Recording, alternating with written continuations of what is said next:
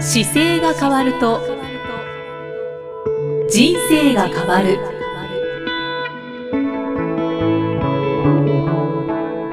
こんにちは、生きみえですこの番組では中野生態東京青山の院長姿勢治療科中野孝明先生が人生が変わっていく成功する姿勢力についてお話ししていきます中野先生今回もよろしくお願いしはまい、よろしくす、お願いします。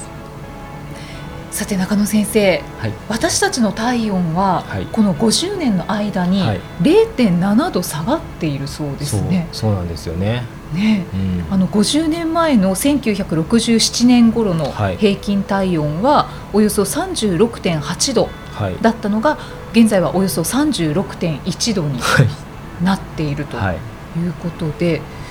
これはなぜですか、これはね、なぜですかっていうのがいろんなことが言われているんですけど、はい原因は本当に様々で、はい運動する体を動かす量が減ってるっていうのも一個でしょうし、必ずこれだとはわ分かってないと思うんですよ。うーんでいろんな専門家の方が下がっている理由をおっしゃる方が結構いて、はいこれまあ世界でっていうより日本の話なんですけどあの日本人の体温がこう下がってるっていう話を言われてる方がやっぱり見えてそうなんですねで、まあ、いろんな水の要素があったりするっていうのも言われてます水水で蛇口開けると水が出るじゃないですかはい水道が、はいあの水道が塩素が入ってることによってこうすごく体温を下げやすくなってきてるんですよっていうことを、まあ、おっしゃってる方もいますし、塩素が何らかの影響を与えてるんですか、うん塩素を与えてるんじゃないかっていうことをおっしゃってる方もいますしあとうん食べ物のね質が少し変わってきてて、うんこうか体温を上げるような食べ物が減ってきてるっていうことを言う方も見えますしほう食べ物の影響はありそうですねあと体を、まあ、動かさなくなってきているっていうところももちろんあります。で睡眠が短くなってきてるとかもですね結構体温を上げるのって総合力で上げにくいのは前からそうなんですよね。はあじゃあ体温は健康のバロメーターのような、そうですそうですだからものです健か康予防という意味でいけば自分の体をこうがんにならずにはい健康な状態であるかどうかっていう指標としては体温はすごく分かりやすいと思います、うん確かに目に見えてわかりますそうですねで数字で出てくるのではいしかも今体温計すごく測るのが早くてああの僕もこの低体温の話が出てきてから新しい体温計買ったんですけどやっぱりさ早いのだと15秒ぐらいで予想するんですあよ早いですはいね、、小学校の時とか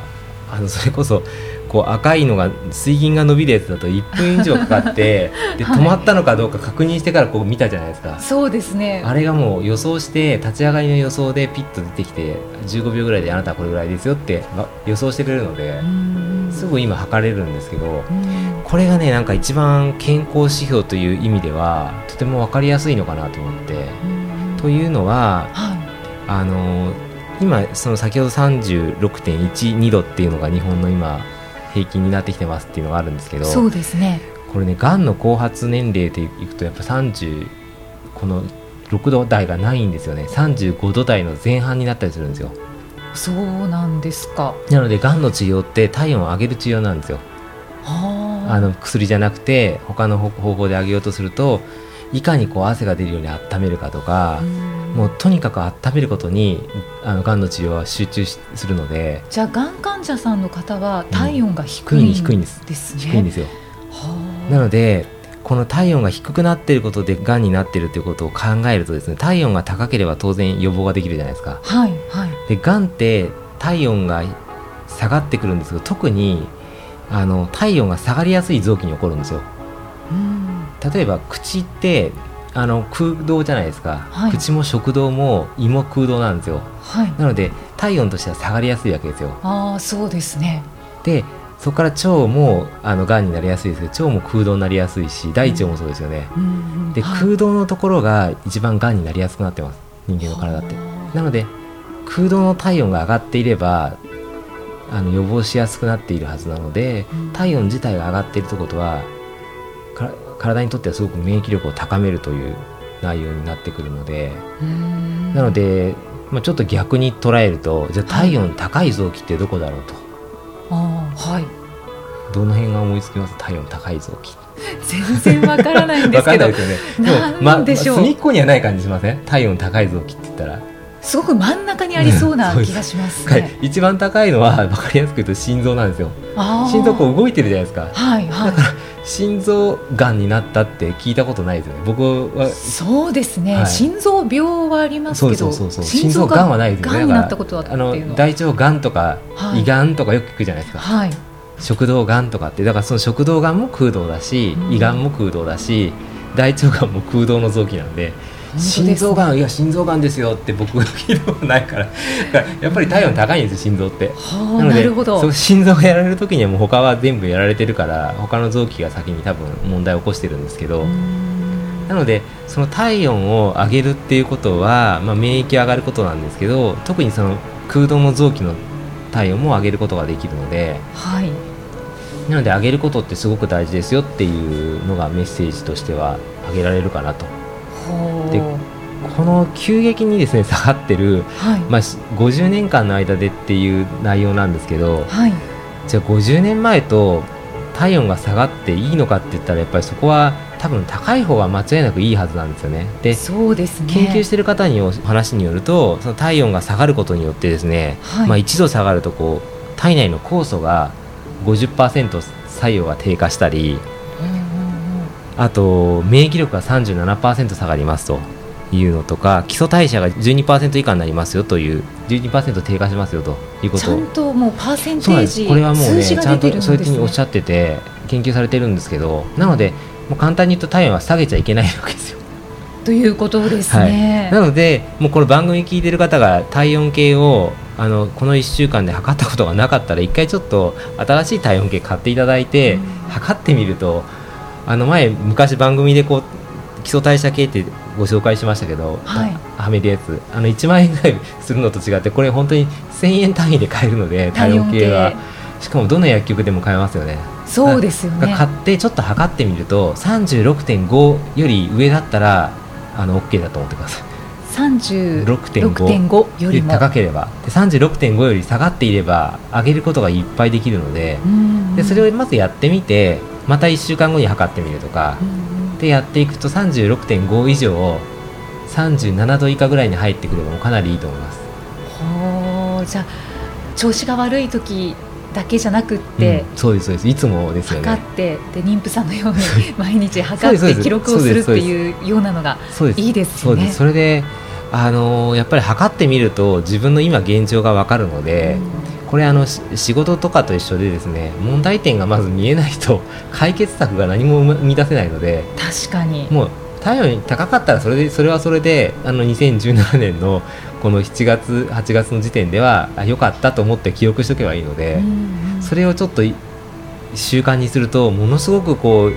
経済的にも安いですし簡単に自分でチェックできるので。そうですだねからもしかして37度ある方は今の、まあ、この番組聞いて聞かれる方で37度近くあるってことははい、もうかなり健康に対してはよくできてると思いますよ。ほうじゃあそれをキープうんしていくべきですね、することがこう内臓とか細胞っていう意味では一個いいところに来てるんじゃないかなとは思いますね。うんじゃあ体温が低い方は、うんその上げる方法というのはいは、、これはね、どうあなんですかのーいろんな方がおつお話してるんですけどまずは、一番こう現代社会で足らないのは運動量が少ないっていうのがあるんですよね。うんはいで運動量が少ないとこうなんで下がるかというと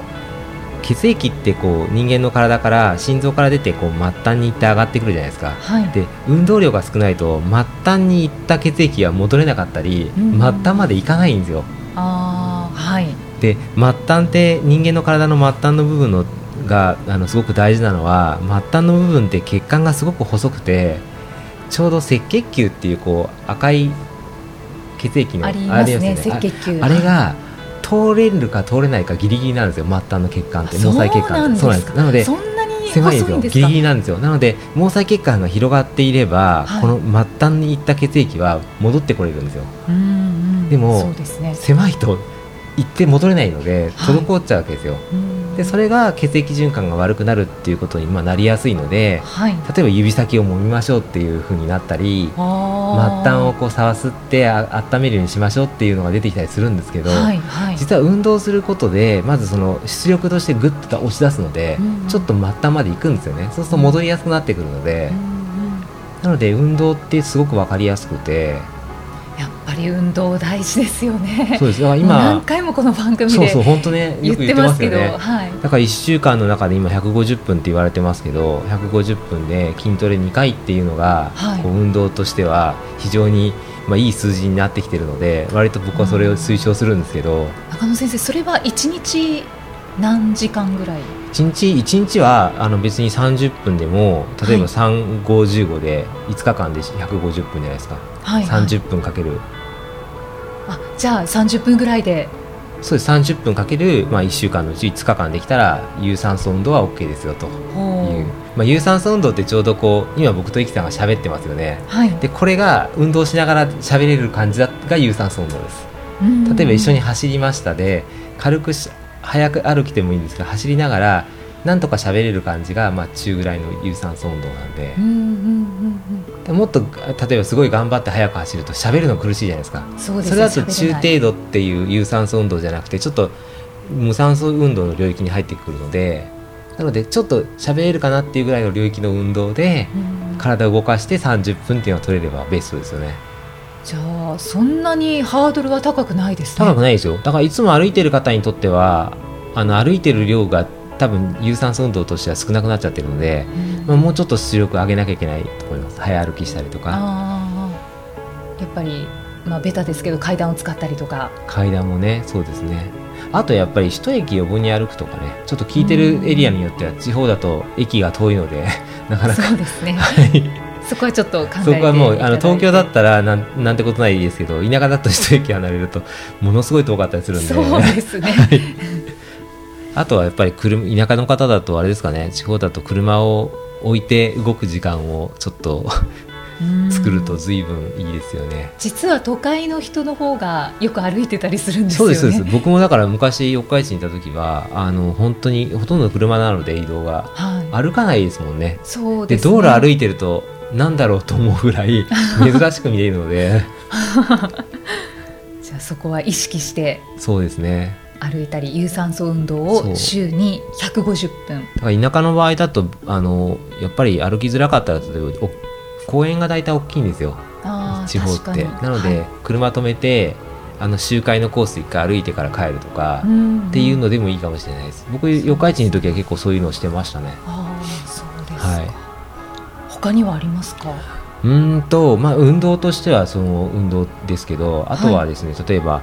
えーまあ、睡眠をちょっとよくとりましょうとか最近この間もちょっと一回お話ししましたけどすあの入浴お風呂に入ってゆっあくり長めに入りましょうっていう、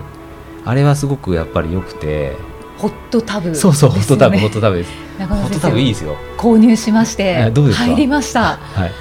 いよかったです あのぬるま湯っていうのがなんかすごく気持ちよくって、はい、そうホットタブね本当にいいです よね商商品説明になっちゃいますけどほんねホットタブって、あのー僕もこの間もアトピーの方とかはい体温低い方にもお伝えしててで具体的にまあそのお湯でぬるま湯のお湯でさ15分から30分ぐらい入ってくださいって言って、うんまあ、スマホ持ってってもいいですよって言ってはい、スマホをこうちゃんとジップロックとかに入れるとスマホできるんですよ。そうですねで僕はそれで Kindle 見たりとかしながら入りますけど、それでもいいですよって言ったら結構皆さんやっていただいてちょうど12ヶ月今経ってきてるんですけどはいだいぶ体温は上がってきました ねあその上がってる方入ってる方ははい入って上がってるしすごいやっぱり心地いいっていうのでそうなんですよねぬるま湯って気持ちいいですよね、だからそうですね入浴うん、入浴の時間を増やすというのもぜひ、これはぬるま湯っていうのがポイントですかそうですねっていうのはあの熱すぎるお湯に入ろうとすると人間の体って防御反応として グッて我慢するわけですよあーそうすると今度あのそこが交感神経が優位になっちゃうので、はい血管を広げようじゃなくて締めようとするんですよねあでゆっくりぬるい方が血管を広げようとするのでそういう意味ではゆっくりぬるい方がいいですね、ーうーんあとは睡眠もうん、大事ですか、睡眠もですねそうですねだから睡眠も、まあ、細切れでもいいんですけど寝れてないのと寝れてるのでは免疫力がか変わってくるのでそうです、ね、それもありますよねうん睡眠少なくていいですよっていう先生はあんまりいないですよねただまあ、うん実際生活のサイクルで取れるか取れないかはその方のサイクルによって変わっちゃうのでじゃあ夜やっぱり遅く帰ってきてしまってうん朝早く出かけなくちゃいけないっていう場合は昼寝をとってそうそうそうそうもうしょうがないですからね調整ねをでしていくそれあんまりやらなくなってると風邪ひいたりとか体調崩すじゃないですかはいはだからそのサイクルから脱出するようにすればいいのでい、うんなのでもう気づいたことを一個ずつやるっていうのが、うんまあ、死ぬまでずっと続くじゃないですかだから長期戦なので,、で健康崩れると長期的にはもう一気に悪くなってしまうのでなのでまず初めにどっか健康状態っていうのが意外に忘れやすいですけど、ちょっと健康状態に優先順位を置いてから仕事に戻るとあのあり方が変わってくるのでそうですねそうですそうです食事の部分もやっぱり気をつけた方がいいですよね気をつけることそうでですね体温も上がってきますそようでねすね。まあ、一番最あの、まあ、食べ物の質とかいろんな話をしますけどはい食べる時に楽しく食べるってのはすごい大事ですよねあ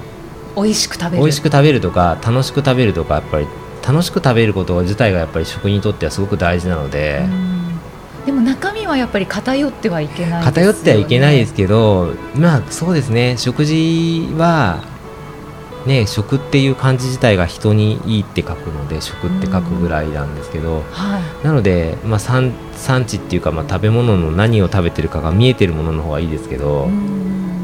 でも必ずしもねそれだけいつもあの人のが作ったのが見えてるものは食べれるわけではないので、まあ確かはにいそうですね、なのでその時はやっぱりたの喜んで食べるっていうのはすごい大事ですね。うん笑ったりとか楽しい気分になると免疫力って上がるんですよね上がります上がります、そううそうそうですからそれでまた体温も上がそうっですそうでてすだからなのでやっぱり楽しくししてることっていうのは健康において非常に大事だと思いますね。うん僕の祖母今 父方の祖母は94ですけどもうものすごい笑ってるのだけは得意でそうなんですか いつもよく笑ってますけど、へええお元気でいらっしゃるんですね、ーそうですね体温を上げる方法、はいいろいろありましたねね、いろいろはいたくさんありますので、ぜひ実践していただきたいですねなのでまずは測ってみるってことですかねそうでちょすっねと話がいろいろ膨らんじゃったんですけど測ってみてうんもし36.5以下であればすぐ上げるためになんかできそうなことを見直すっていうのをしていただくとはい、はいあの最後に冷え症はいの方は、冷え症でも体温は低いっていうことではないでですか、はないいですねあの体温高いけど冷え性ですっていう方もやっぱりいるんですようんでもその方は末端の血流が悪いことが多いのでやっぱり運動する時間が少ないと思います多くはあーそれがずっと続くと体温も下がっていくっていう可能性そうですねはあありますかのどうしても体温下がってきやすくはなると思いますうんであと動かさないことによってた、まあ、エアコンが今多いので、はいエアコンの時期で外とのギャップがあってどうしても体調のコントロールが崩しやすくなるんですよねそうですねなので日中にこうエアコンに入りっぱなしの方は夜はエアコン止めて寝るようにしてあえて汗を出すようにするとかっていうことをするのもコツですかね。うん自分の体をきちんと見つめながらそう生で活すするねことが大事ですねずーっとエアコンの中入ってるとやっぱ本当に外出た時に苦しいのではいえー現在の平均体温のベストはそうですね36.5度とそうそうですねいうことですので、木さん高かったっておっしゃってましたねあそうなんです、私 は測ったらねもう36.8度もあもっうて、素晴らしいですね素晴らしいんですね。健康有料だと思います ありがとうございます、ちょっとびっくりしましたけど、はい自分の中 ではこんなに高くていいのかなっいいてですいいです思ったんですけど、ははいい、ぜひ36.5度をはい目指してみてくださ。はいいまあ今回は姿勢のお話ではなかったんですが、もう体の健康としてはそうですねはい、とても大事な体温についはいてお話しいただきました、はさてこの番組では姿勢や体についてのご質問そしてご感想をお待ちしていますご質問とともに年齢体重身長性別をご記入の上中野生態東京青山のホームページにありますお問い合わせフォームからお送りくださいでは中野先生締めのお言葉をお願いしますはい、えー体を見直す時間は人生を見直す時間である。今回もありがとうございはい、まありした、がとうございました。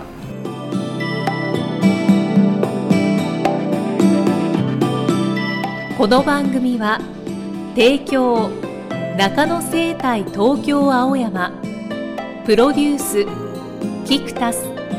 ナレーション生きみえでお送りしました。